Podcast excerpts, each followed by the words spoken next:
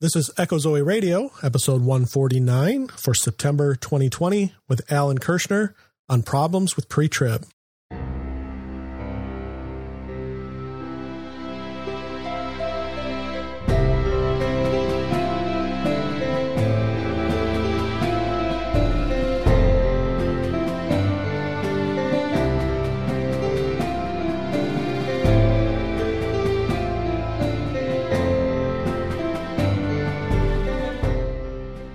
Welcome to Echo Zoe Radio, the podcast outreach of Echo Zoe Ministries, where you'll hear about important topics affecting the church today.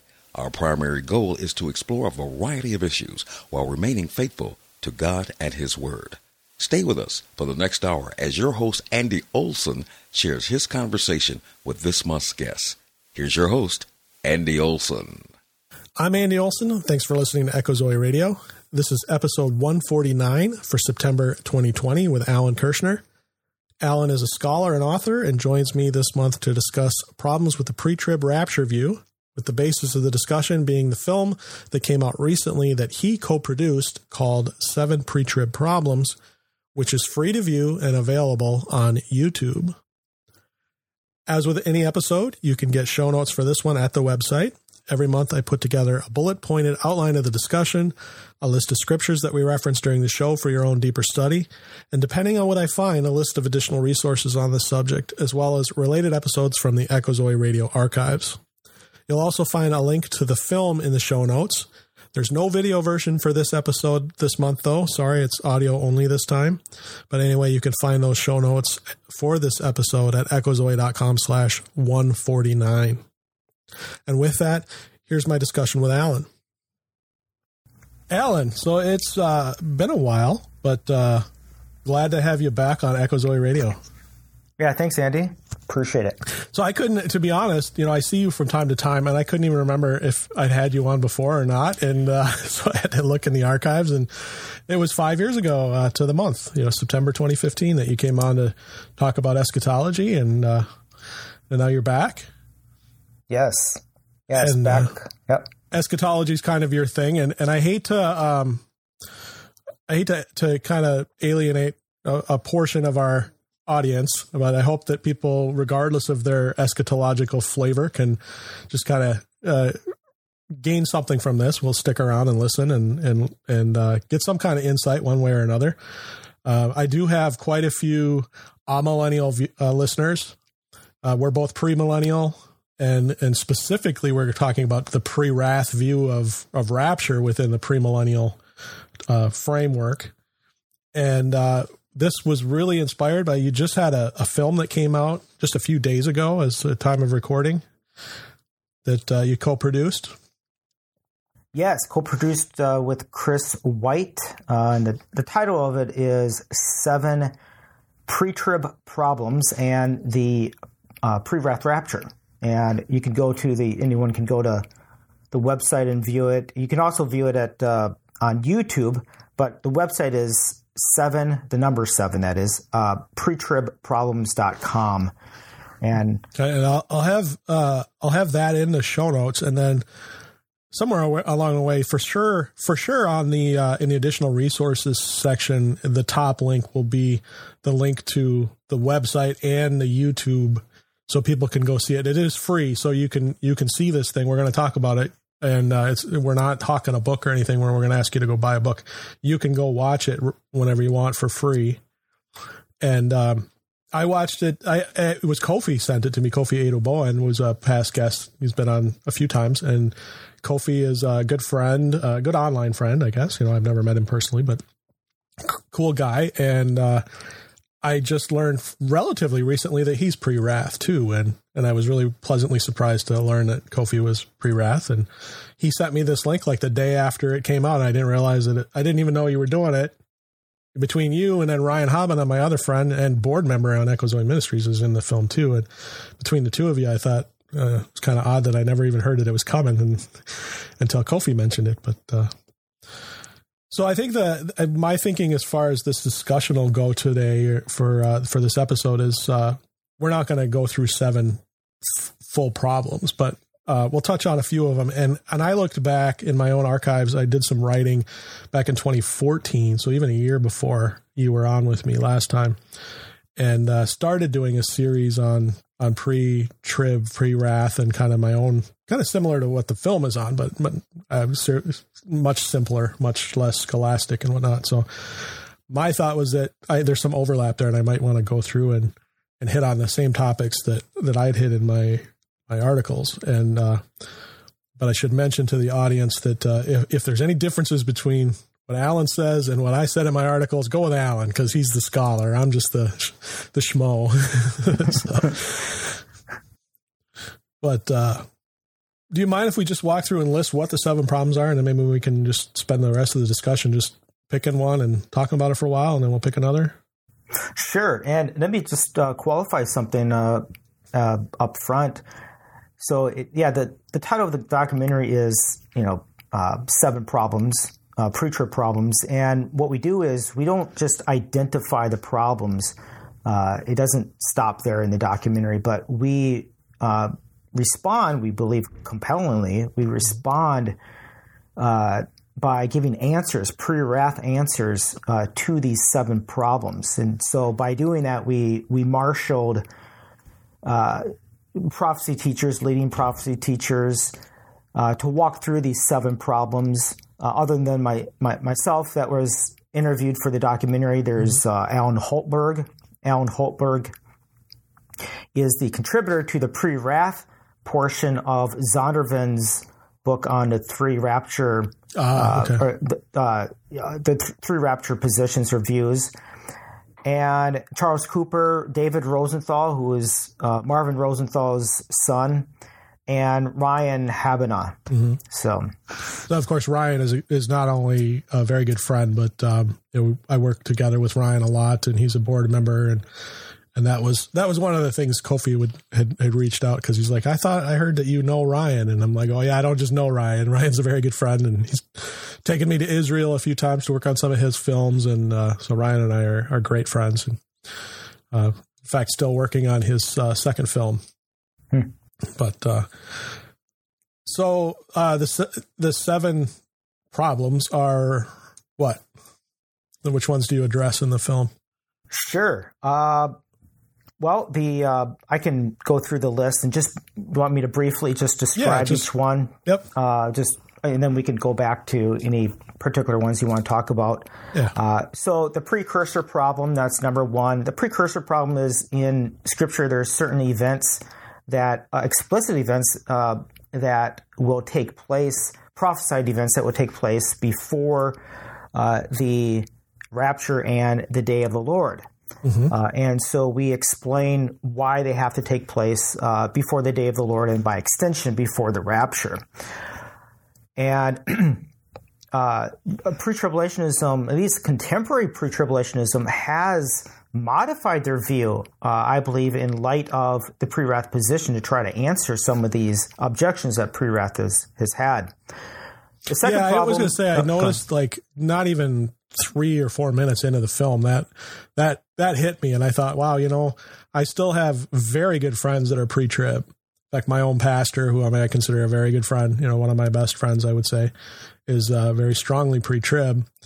And uh, when i saw that little blurb at the beginning i thought you know you kind of cut his legs out from under him because he you talked about how the, the the view of the teaching has changed over the last 20 years or so in the seminaries and uh, my pastor, my friend, is still teaching some of those things that were taught 20 years ago that that you've addressed aren't really even taught anymore because they've had to answer some of the objections. Hmm. Right. Right. Yep.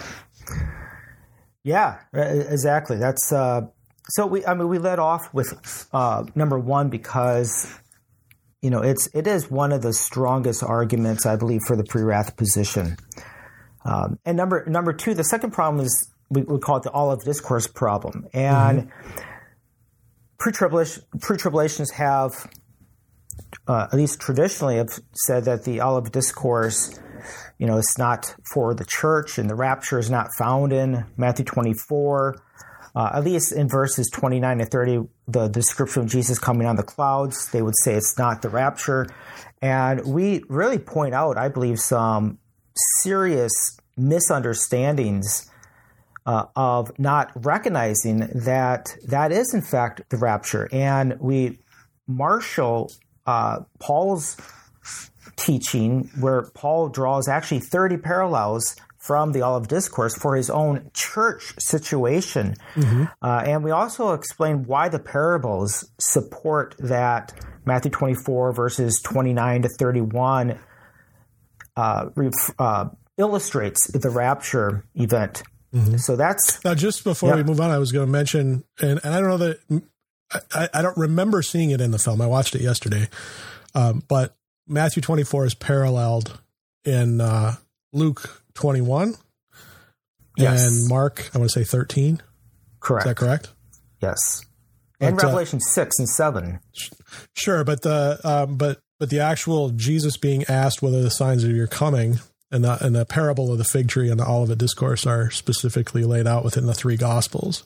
And there are Correct. parallels elsewhere, but but right. um, the most complete version is Matthew 24, and thus it's usually the one that gets the attention.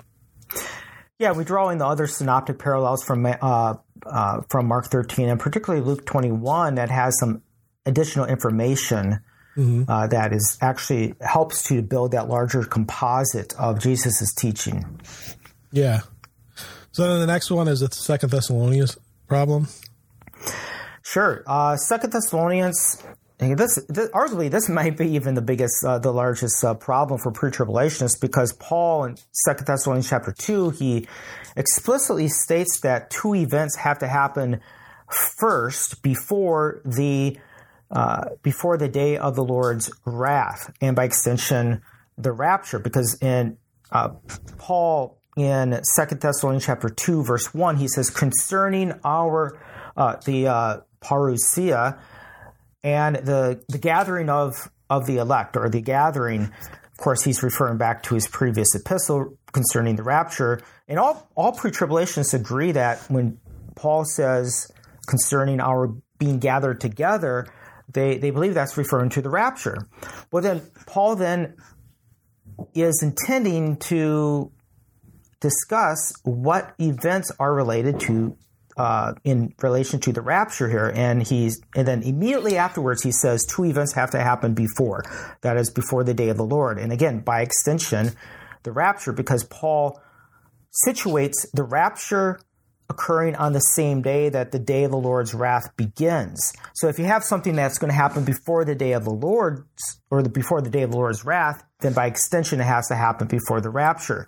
And th- these two events that Paul says is there's going to be this apostasy and the the man, the revelation of the man of lawlessness, aka the Antichrist, and mm-hmm. they have to happen before. There's a there's a very important uh, adverb there uh, is uh, protos, uh, and it means first. It has to happen before these two events have to happen before the day of the Lord, and that's problematic for pre-tribulationists because they have traditionally located the Antichrist, the revelation of the Antichrist, and this apostasy occurring during the day of the Lord's wrath. But this term here, and there's uh, the film, the documentary actually shows there's uh, uh, two other parallel grammatical uh, situations in in the New Testament that explicitly indicate that that yes, it, these events have to happen before. Uh, and so pre-tribulationists, this is really interesting. Um, something new. Again, they're they're they're they're having to respond to pre-wrath theology, and they're actually they're actually changing the fundamental structures of traditional pre-tribulationism to try to respond to pre-wrath. And the way they've done it with this problem is they have created this gap theory, and that they'll try to say, well, the, the rapture, you know, when the rapture occurs, there's this gap of time that will happen before before the the day of the Lord's wrath. Like some will say days or weeks, months, even some pre-trib teachers will say years. Mm-hmm. And so uh, it's it's really a a strained response. It's uh, in, in fact, if I could say, it's almost a desperate response to try to defend their pre-tribulationism because Jesus and Paul are very, ex- very explicit that the, the rapture and the uh, and the day of the Lord's wrath, the beginning of the day of the Lord's wrath, will occur back to back on the same day. So the uh, the, the, the day of the Lord's wrath is not going to, it's not just one single day, but it, it begins the day that the rapture occurs. So that's, that's a, uh, the epitome of this, the second Thessalonians problem. Mm-hmm. Uh, so then the next one is the revelation problem. Yeah, the revelation problem uh, in traditional pre-trib eschatology, they will say that the, the, the seven seals are expressions of God's wrath. They are they will occur during the day of the Lord's wrath. And so, but this is a this is a problem because we know in First Thessalonians chapter five verse nine, Paul says that believers are exempted. They're promised uh, deliverance be, uh, be, uh, from the day of the Lord's wrath. They mm-hmm. will not be here for the day of the Lord's wrath. And all pre tribulationists would agree with that. But then what do you do with the fifth seal? In Revelation 6, the fifth seal explicitly states that the, uh, that the, uh, the martyrs, uh, that there's martyrs, that these martyrs were killed during this time. Well, God must be contradict, contradicting himself in the in the pre-trib schema if you have martyrs dying during the day of the Lord's wrath. They claim that the, the, the fifth seal is God's wrath, but yet Paul says that no, no believers are uh, or all believers are exempted from the day of the Lord's wrath. So you have a contradiction here. So what do they what do they, what do they do with the fifth seal? Uh, well, they some of them just ignore this problem. Others will say, well, you know, they're quote unquote tribulation saints. They're not part of the church. Uh, well, again, that's I'm, I'm, sorry. That's just a desperate, uh, you know, attempt to try to get around the plain meaning of Scripture. Mm-hmm. What's interesting too about the fifth seal is kind of a double uh, barrel shotgun because in the same text it actually says the martyrs are crying out, "God, God, when, you know, when are you going to avenge our blood? When are you going to, you know, pour out your wrath?" And the response, the divine response is it's not well wait you have it mistaken this is god's wrath this is this has been going on you know uh, since the first seal no the divine response is wait a little bit wait a little bit longer uh, and um, and then you know god will uh, your, your, your, blood will be avenged. Your uh, God will be vindicated. And in essence, they're saying God. The fifth seal is saying that God's wrath has not occurred, um, and and what's interesting is that the when you look at the next event, so you have seven seals, they're on a scroll. The first one is broken, the second one is broken, the third is broken, the fourth is broken, and the fifth is broken, and the sixth seal is broken. You have the celestial disturbance event, uh, which, by the way, lines up perfectly, parallels perfectly with the sixth seal, the celestial disturbance event in Matthew 24. Mm-hmm. And in Luke 21, because in Luke 21 it says, when you see this event, talking to believers, yeah. Uh, lift up your heads and know that you're stand up, lift up your heads. You know that that your redemption draws nigh, uh, and so it's it's very consistent. God's wrath has not occurred at that point. It's the impending. It's annou- It's announcing the impending wrath of God, and then uh, just before the, the scroll is open with the seventh seal, you have two groups of people being delivered.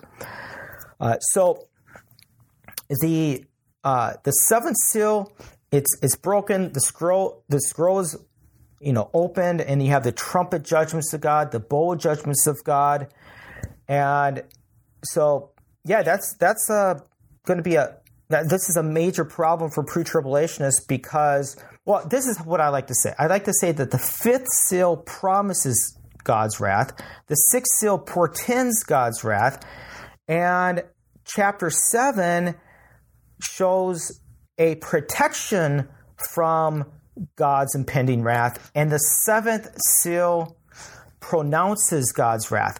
There's a beautiful progression there mm-hmm. that's progressing toward the actual expression of God's wrath in the seventh seal, where it started back in the fifth seal, it was a promise of God's wrath. So this is this is very problematic. You cannot have the the seals being God's wrath, except of course the seventh seal that opens up the scroll itself. So the the the nature of these seals is progressive. This is not God's wrath. Uh, this is actually it's really revealing the depravity of man mm-hmm. uh, expressed in in these seals. Well said. So then the next one is one that um, it, that I had an article on, and it's a it's a really big one within the circles that I see that are uh, pre-trib. You know, this this one seems to be the biggest thing that keeps people pre-trib, and that's the imminence problem. So the imminence problem is actually uh, it, it's kind of linked to the first problem, the precursor problem, because mm-hmm. imminency defined by pre-tribulationists, not my definition, but this is uh, uh, by uh, practically all pre-tribulationists, they will say that imminence is that it it means that you there are no prophesied events that must occur before the rapture. Well, more and specifically, so, they say the rapture could happen at any moment before correct. you and I finish recording. Let alone I get this thing edited and posted. The rapture could happen. Correct. Uh, and there's two really two, it's a twofold problem there because number one is it goes back to the uh, the, the, the previous problems in uh, the precursor problem, the Olivet discourse problem, and the Second Thessalonians problem. That there's certain events that have to happen uh, before the day of the Lord, and again, by extension, they have to happen before the rapture. Uh, and and the other problem with the imminence is, issue is that there's a lot of a lot of pre-tribulationists they throw out these proof texts.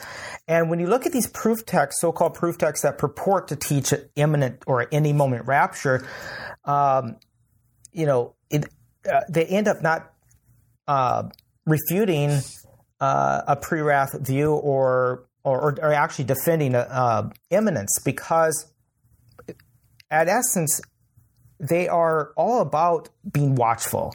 Mm-hmm. Uh, they, they will make the leap of saying, well, if, if scripture says, be watchful for the Lord's coming, therefore it must mean imminence. Um, and the, the film does a great job in pointing out the logical absurdity of that. There's a lot of things that we, you know, look forward to. I mean, two people who are engaged. They can look forward. They can be watchful and eager for their wedding day, but that doesn't mean it's imminent. I mean, that's mm-hmm. just, you know, one example. Uh, but the terms, the Greek terms, uh, there's no Greek terms that actually mean imminent. You can have terms that mean near. Something can be near and be watchful. Uh, and, but again, that these are, that doesn't mean that there's no prophesied events that have to happen before something that is near uh, or to be watchful. Mm-hmm. The same time problem, where that's number six out of seven. Yeah, the uh, same uh, time problem, or um, the what can be called the church in Israel problem. Uh-huh. And this is this idea of in traditional, uh, most traditional pre-tribulationists are tr- traditional dispensationalists. So they believe that the um, that is the traditional dispensationalists, they believe that the that God doesn't work with Israel and the church at the same time. If you have God working with Israel during the church age, that's they would say that's confusing God's programs. Mm-hmm. And but there's a there's there's quite a few problems with that. Uh, there's there's prophecies in the Old Testament, for example, in Joel two, uh, prophesying about the uh, you know, the outpouring of the Spirit and the, uh, you know, in those last days. And when we see that fulfilled in Acts 2 with the, at Pentecost, well, Pentecost was, that's the beginning of the church age. So you actually have a prophecy uh, in the Old Testament. There's a number of prophecies that will prophesy of a certain fulfillment concerning Israel during the church age. Uh, and and that is one of them because uh, when you look at the prophecy in Acts two, the Pentecost prophecy, it's it's clearly uh, a a fulfillment of the Joel prophecy, except I, I would see it as kind of bookends. You know, the uh, sure. the outpouring of the Spirit is the, the uh, one of the bookends of beginning the church age, and I would argue that the the other bookend is the celestial disturbances that will happen in the future. Mm-hmm. Uh, and uh, you know, Jesus Jesus prophesied the destruction of the temple uh, and and and the uh, destruction of Jerusalem, and we know that that happened in uh, his prophecy of judgment upon Israel happened in AD 70. And in AD 70 was during the church age. Uh, so, and, and, again, there's other prophecies. You have Ezekiel's dry bone prophecies. Uh, I believe that occurred in 1948, and it's continuing to be fulfilled. Uh, there's a prophecy that Paul says that God is making Israel jealous by the Gentiles. So, the, the, oh, these prophecies are uh, they're outlined in the in the documentary, but uh, those are just a few to show you the problem that that pre-tribulationists have because uh, you you have Old Testament prophecies given to Israel. Right, given to Israel, and they're fulfilled in a church context. Uh, the church doesn't fulfill it. I mean, the church is not Israel. The Israel is not the church, but it's during the church age. Uh, God is working with Israel and the church he, he's he's worked with them in the past. He's worked with them right now at this very moment, and he's going to work with them both at the same time uh, during the the so-called tribulation period. Mm-hmm. The last one is the early church problem, and I had to squint on that. I couldn't read my own handwriting. Oh. yeah. Well, the, the, the early church problem is you have these writers in the early church who they they didn't know anything about pre-tribulationism. There's nothing in in their writings that would indicate a pre-tribulational rapture. In fact, uh, and, and, we walk through some of these early church fathers in the film, uh, but every single early church father, at least up to about 80, 300 or 250, every single one of them who actually talked about or wrote on the relationship between the Antichrist and the uh, and the and the Great Tribulation or the Antichrist in the church, every single earlier church father believed that the church would face the Antichrist. Mm-hmm. Uh, in fact, I have in my appendix in my book, Antichrist Before the Day of the Lord. There's a I, ha- I show all the writings uh, up to 250 AD, showing the explicit statements that the early church fathers uh, believed that the church would face the Antichrist. So that's that's a, that's a problem for pre-tribulationists. Well, that's, that's, pretty notable. I mean, even even within uh, Paul's day, people people thought that, for instance, Nero was the Antichrist. So people were expecting to see the Antichrist. They specifically thought with the persecution under Nero, they a lot of people suspected is he the Antichrist. Right, right, and you, know it's interesting. To Calvin, John Calvin. If you fast forward you know, almost uh, 1400 years or 1500 years, John Calvin has a statement um, concerning that Jesus can come at any moment. And pre-tribulationists, they try to latch on to that and go, well, look at, look at, there's a, there's a pre- imminence thing. Yeah, yeah, there's a pre-trib, there's an imminent statement before 1830, before John Darby. but what they don't tell you is that actually John, uh, John Calvin, though, believed that the church would face the Antichrist. He didn't believe in, a, but he, he didn't believe in a literal Antichrist. You know, he he thought that he was actually living during the time of the Antichrist. Uh, realized, of course, in the in the Pope or the the Roman Catholic Church. Mm-hmm. So uh, John Calvin believed, yeah, he he believed that Christ could return at any moment, but that's only because he thought he was actually living during the time of the Antichrist. and that's exactly what pre-wrath teaches, except for we believe that, you know, that wasn't actually fulfilled back then during John Calvin's sure. time, but we believe that in the future, the Antichrist, uh, that the Great Tribulation, this is not God's wrath, but rather the Antichrist or the Great Tribulation is, this is uh, Antichrist's persecution against God's people, against uh, a faithful remnant, against Israel, against the church. And we don't know the day of the hour, but those days of great tribulation, Jesus says, is going to be cut short. It's going to be cut short with the rapture, resurrection. And then on that same day, God will pour out his wrath upon the wicked. Mm-hmm. All right. So with all of the the seven points kind of briefly described, um, that's the first half of our show. It looks like we got maybe 20 to 20, 30 minutes left. Might be able to keep going. I'd like to get in a little more depth and just kind of, you know, not on everyone, but for sure, because we don't have time for that. But um, just get into a few different things and just discuss. I, I got a couple notes already. Uh, the first thing before we go back to those seven, there was uh, one of my articles that I did six years ago. Um, you the the film kind of gets into it a little bit. It's not one of the seven points, but you, you do kind of get into it in the beginning because you're you're setting the stage and showing the differences between the different premillennial views. You know what? Because you've got pre-trib, you've got mid-trib, post-trib, pre-wrath. So you go through those and variations even within those. And um, what I was getting at is um, what I call the equivocation problem.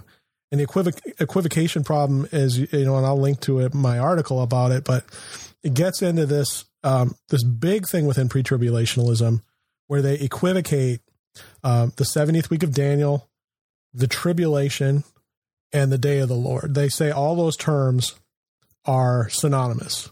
They equivocate them all. Do you have any comments on on that Sure. particularly?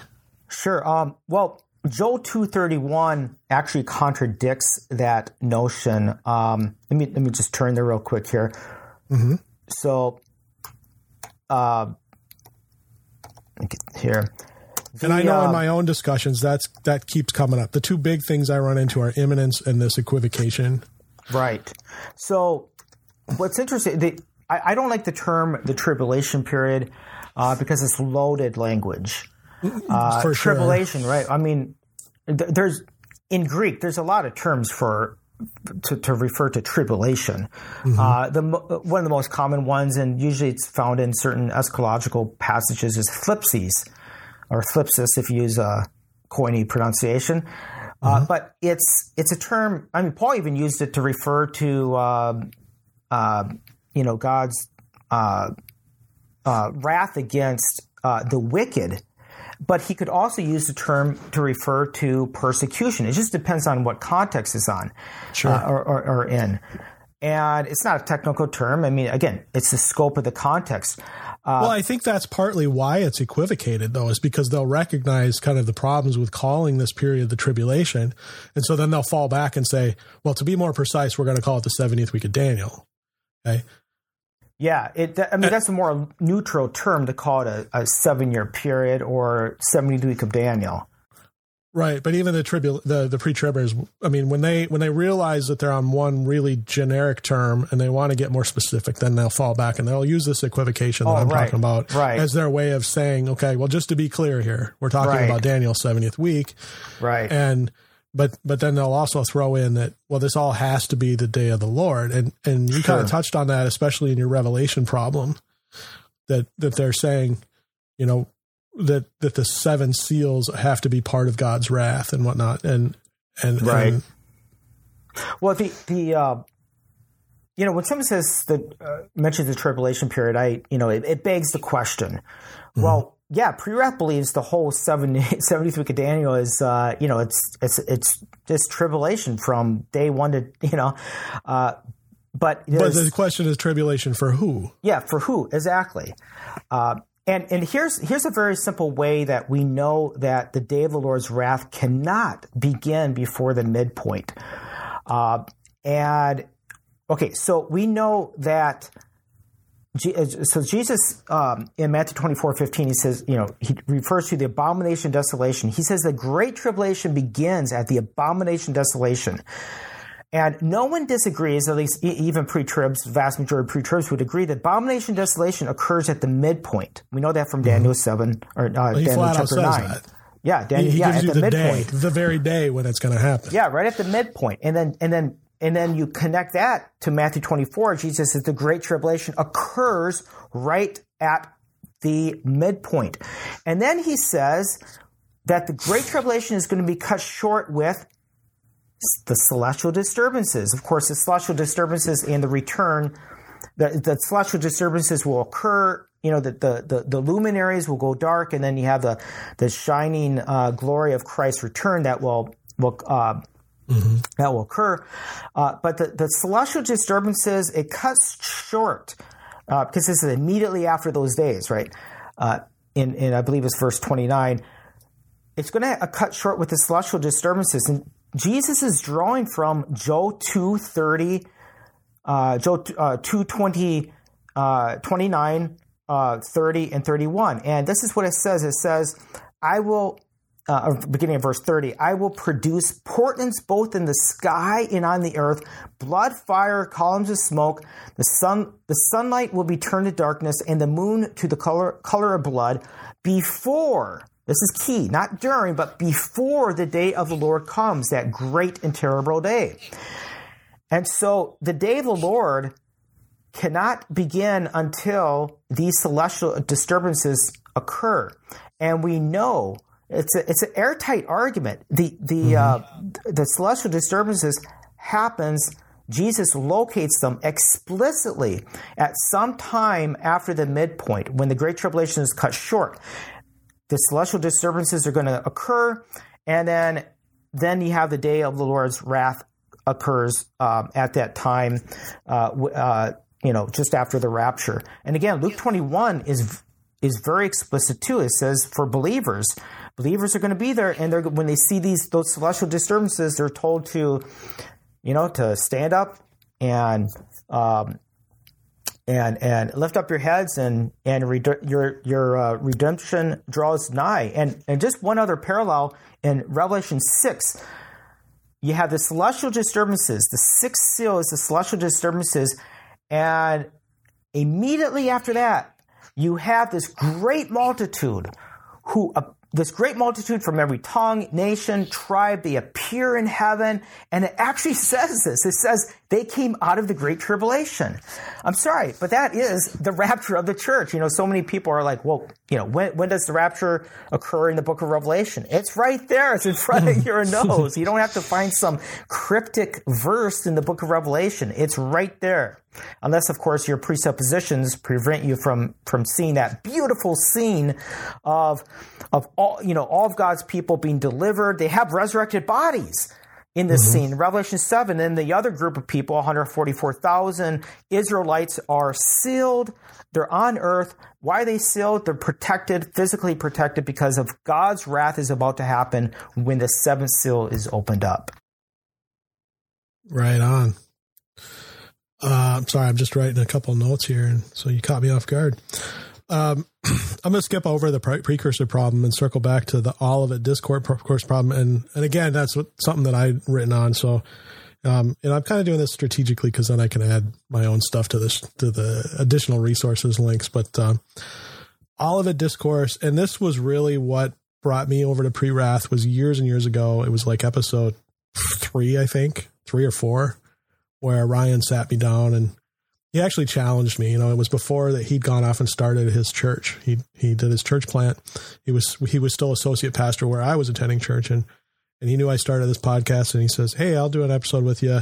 Um, how about I uh, convince you that pre-tribulationism is wrong and and uh, share with you this other view?" And uh, and I always like to point back to that. I, I, can't remember if it's three or four. I think I, I I'm thinking it may be episode four, but it was a long one. I actually had to break it into a couple parts because uh, it was so long. But you can actually hear me get converted from pre-trib to pre-wrath. I have to, but, uh, have to but it's so powerful. It. It's not only was Olivet Discourse um, really powerful in winning me over, but of course my wife was pre-trib as well, and um, she she took a little bit longer to come over. And really, what brought her over was uh, it was before we had kids, so it had to be back in 2000. Oh, maybe no, it couldn't. That couldn't be possible. Sorry, I was just because uh, my my youngest, my oldest was uh, about a year old when I started the podcast, so that's not the case. But uh, very young kids. Anyway, um, I, I remember specifically sitting her down on the couch in the basement and just walking through Matthew 24 and just like, let's just do a plain reading of this. Okay, just forget everything you know. Let's just read this together.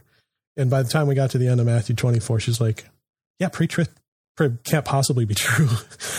yeah, yeah, right. Just work, right? Read through it exactly. And you um, don't have to be a scholar. You just got to sit down and read it like it right. says, and Right. don't break it up. Don't don't don't just take three or four verses at a time. Like just read the chapter. Right. And we show, by the way, in the documentary how how um, pre-tribs are responding to pre-wrath by chopping up Matthew 24. It's amazing. They they really chop it up. It's Well, yeah, not a co- why I it's not a coherent discourse. Right. That's why I say don't do that. Don't don't don't read it a, a few verses at a time. And I think that so often it, it, problems people have with scripture can be laid right exactly there where mm-hmm. where they people misunderstand scripture because somebody explains a verse to them without explaining the entire context of the verse.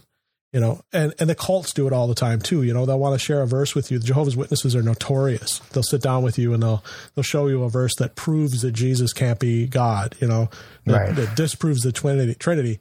Well, they'll they'll read you that verse and then they'll quickly jump out and get get out of there because the next verse proves them wrong. You know, Right. and, and so often uh, if if there's any question on scripture i mean it's like amazing how often if you've got any question about scripture if something that's controversial just sit down and read the context read the whole chapter maybe read the the previous half chapter and the next half chapter and then the whole chapter in between and and it becomes clear more times than you'd be ever, you'd be surprised how often it comes clear Yep. Yep. Yeah.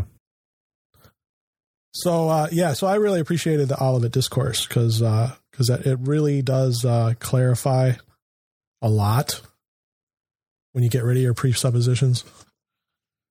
Um, I can mention something in the film Yeah, uh, course. concerning this. Um, so the film really exposes this is part of the Olivet Discourse problem, and ex- it exposes a, uh, a a really a fatal flaw in the in the interpretation that some pre-tribs, not all pre-tribs, do this. And they what they do is they they'll say they'll look at verse 30, 29 and 30, you know, then uh, then the sign of the Matthew Son of Man, 24, of course. uh, Matthew 24, yeah, Matthew 24, verse 30. Then the sign of the Son of Man will appear in heaven. You know, all the tribes of the earth will mourn.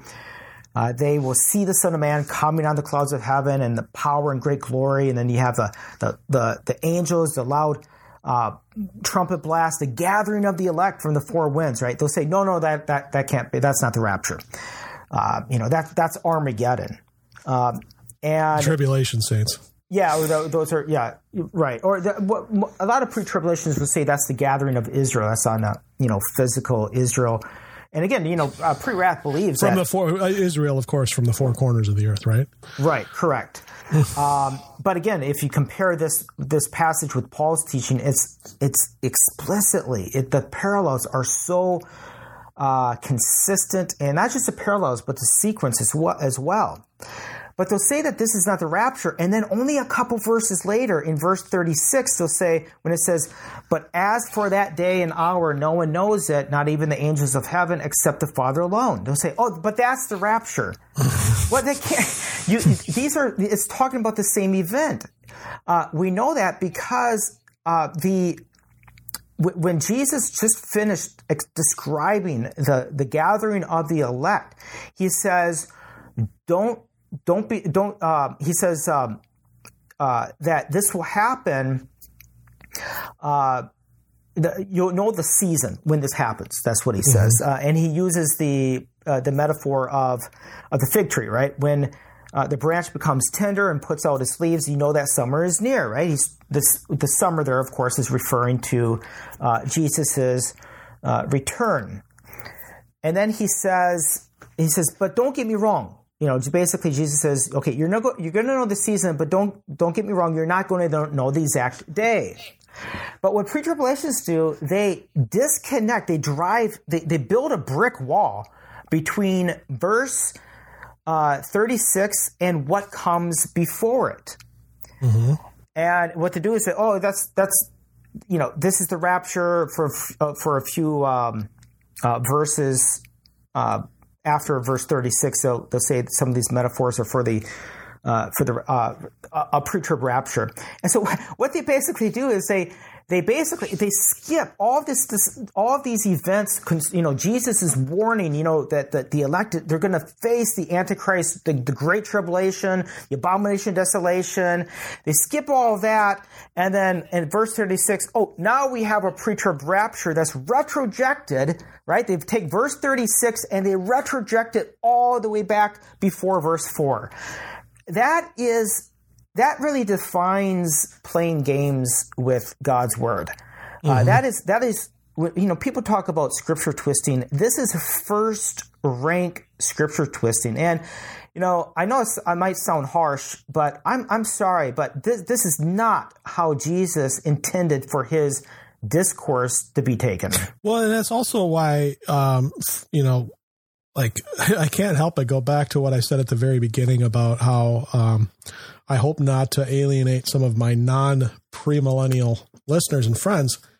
And um, but I, am sure there are people who uh, are listening, or maybe just skipped over this episode and didn't listen at all because they think eschatology is just so hard to understand. It's it's just so scattered.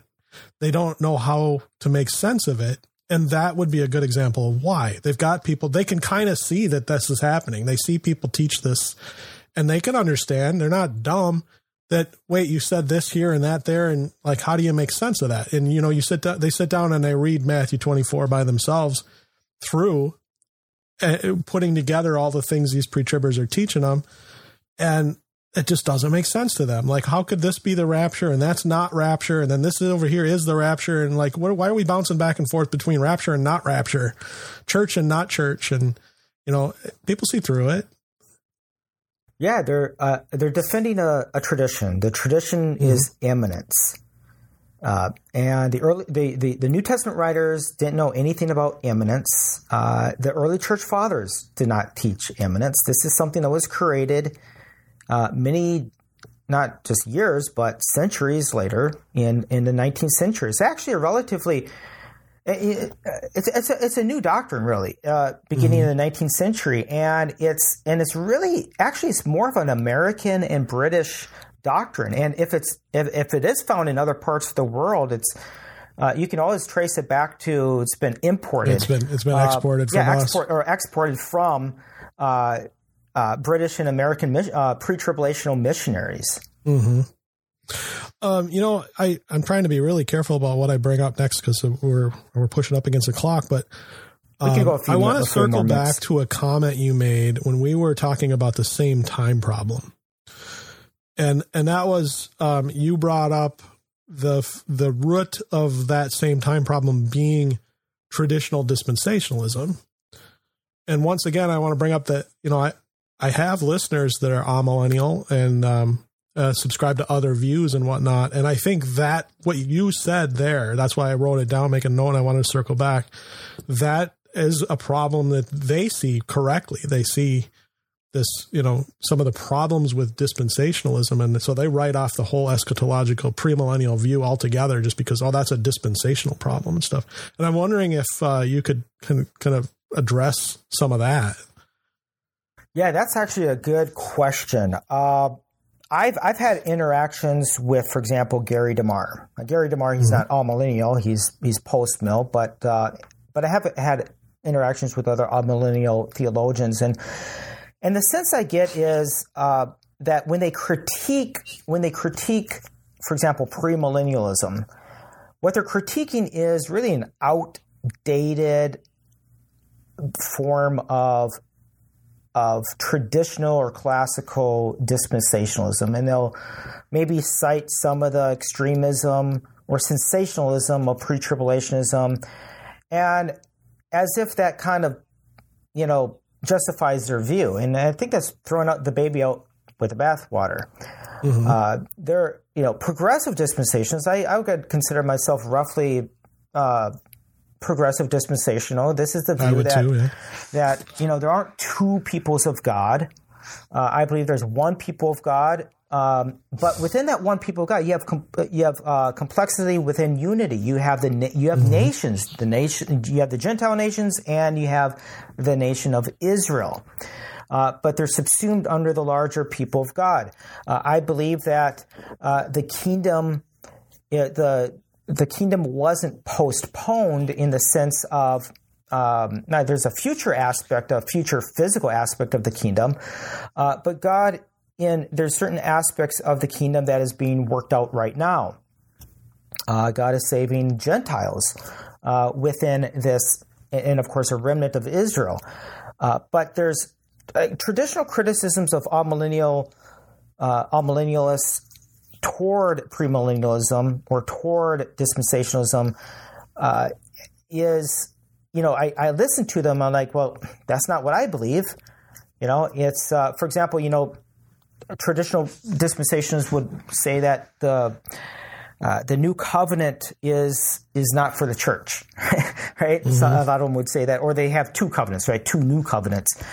And so, uh, what I would what I would encourage, basically, uh, maybe some of your amillennial listeners is is just maybe read more of the contemporary uh, writings of dispensationalists, like of, of Craig Blaising and uh, Robert Saucy and Darrell Bock and and others, uh, and and and rather than maybe you know uh, left behind uh, responding mm-hmm. to the left behind stuff because I've, I've I've I've critiqued Gary DeMar often. I've said I think he's stuck in 1972. you know, uh, critiquing uh, uh, you know uh, our friend. They've taken um, Hal Lindsey and made yeah, a straw man of everybody because of who oh, Hal I, Lindsey I, it's is. It's funny. I have this. I, I, do this every time. Whenever I see an article critiquing dispensationalism or pre-tribulationism by Albany, I won't even read the article. Uh, at first. What I do is I'll actually do a search Control for, F, Hal yeah, Lindsey, right? Yeah, I do Hal Lindsey. Sure enough, his name shows up three times. like they can't get out in 1972. This is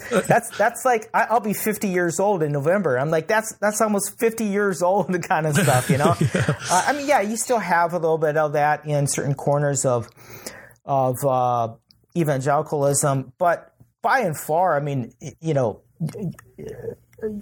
contemporary dispensationalism is very different from the classical and Charles Ryrie and Scofield type of dispensationalism of today. Mm-hmm.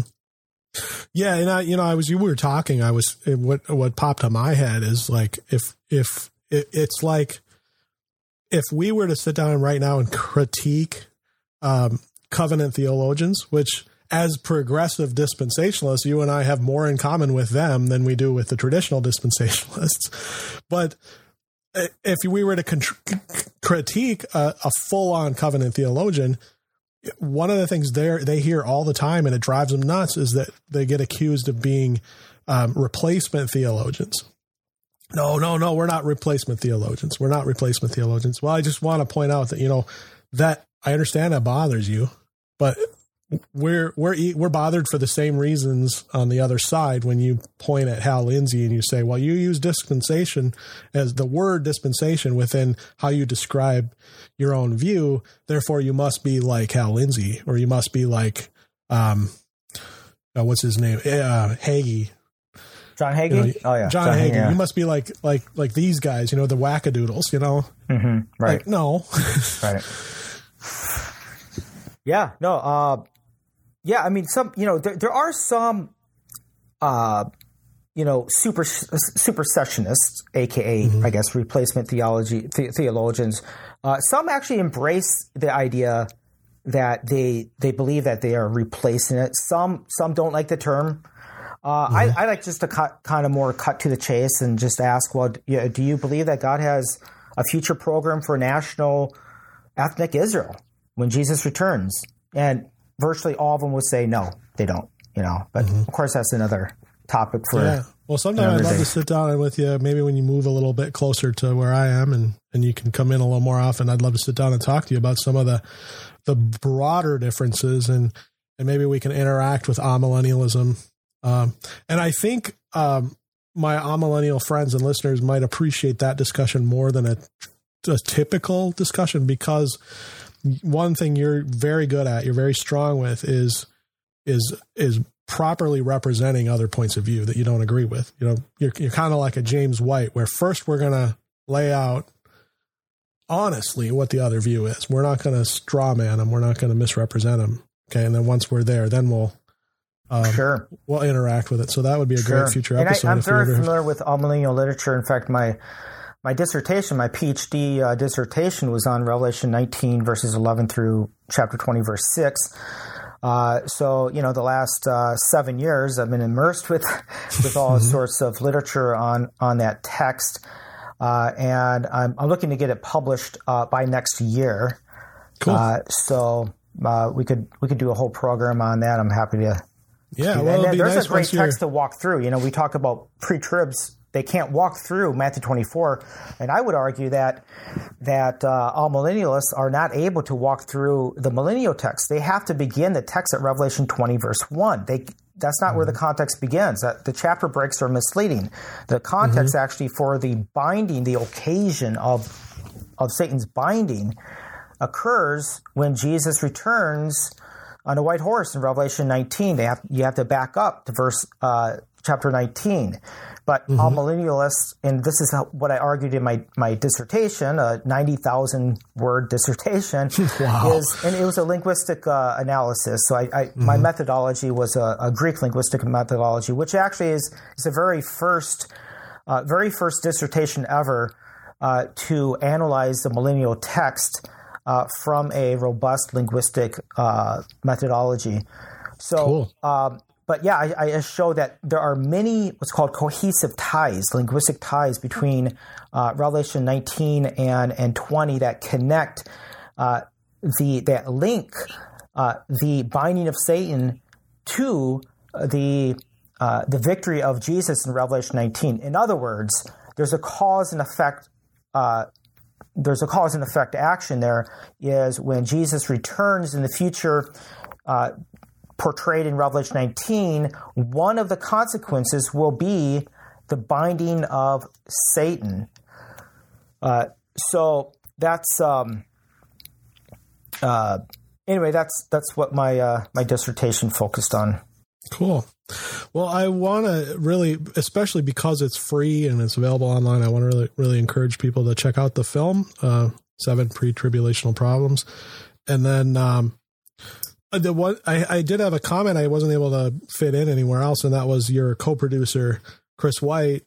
Um, I don't know Chris very well. I did interview him a few, several years back and stuff, so I've had a little interaction with Chris. But um, what one thing I love about Chris, and you see it come through really, really strongly in the film, is he's got an amazing ability to take things that that are that seem complicated, that seem to be riddled with controversy, and just simplify them to the point where you're like, you know, well, yeah, it's obvious this is what the answer is, you know, and, and you're when Chris is done with you oh, through any of his videos, not just you know.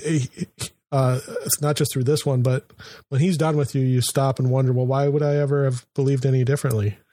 Yeah, he's, yeah, he has a good uh, uh, a skill for uh, taking complex issues and, and simplifying it, not making it superficial, but simplifying it. Uh, and yeah, and I, I think that's a the huge uh, plus of the documentary. And when you think when you what we wanted to do with the documentary was uh, we didn't want it to be some superficial kind of gen- general speculative or you know you know we it was a we wanted to be uh, high highly professional and very substantive. And that's actually the, the feedback back the consistent feedback we're getting right now is that they're like whoa this is this is not just substantive but it's very professional and that's exactly what our goal was and i i, I think we uh, accomplished that Yeah, I think so too. And you don't actually see Chris in the film. He he doesn't appear. He doesn't he doesn't narrate. I mean, he's right uh, his name shows up in the credits, but you can see like his fingerprints all over it. right yes yeah he did a fabulous job putting all this together that's for sure Yeah. So, well, um, I think we're up against the clock, so I will go ahead and wrap it up. But I'm I'm thankful that you took the time to come on with me, and and I'm looking forward. We keep talking about when you're going to be in studio, and so hoping that day comes sooner than rather than later. And um, yeah, we talked about even maybe just recording something and throwing it on the shelf for later, but uh, hopefully we can get that done soon. yes lord willing So you're uh, East Coast, but moving closer to to home. You won't be that far from me when you're you're done moving. yes lord willing uh, uh, there's a lot of uh, moving parts right now so Cool. Well, thanks so much, Alan. all right thank you andy appreciate it Echo Zoe Radio is an outreach of Echo Zoe Ministries. If you are blessed by the show, please consider offering your support. There are many things you can do to help, including prayer, sharing the show with others, and your financial support. Echo Zoe Ministries is a registered nonprofit organization with 501c3 tax exempt status, and your donations are tax deductible. For more information about how you can support Echo Zoe Ministries, please visit echozoe.com slash support. That wraps up episode 149. Thanks for listening to Echo Zoe Radio. For show notes, visit echozoe.com slash 149. Be sure to check out the website also for links to connect with Echo Zoe on social media. We're on Twitter, Facebook, Parler, and YouTube and love to connect with you. So follow, like, and subscribe to Echo Zoe Ministries. Help us also get out the word by retweeting, echoing, sharing, bouncing, emailing, or whatever you got the announcements that uh, we put out for your favorite episode because that not only helps introduce new people to the show, it gives me an indication which episodes people really are enjoying the most. Lord willing, we'll be back next month with the October episode of Echo Zoe Radio.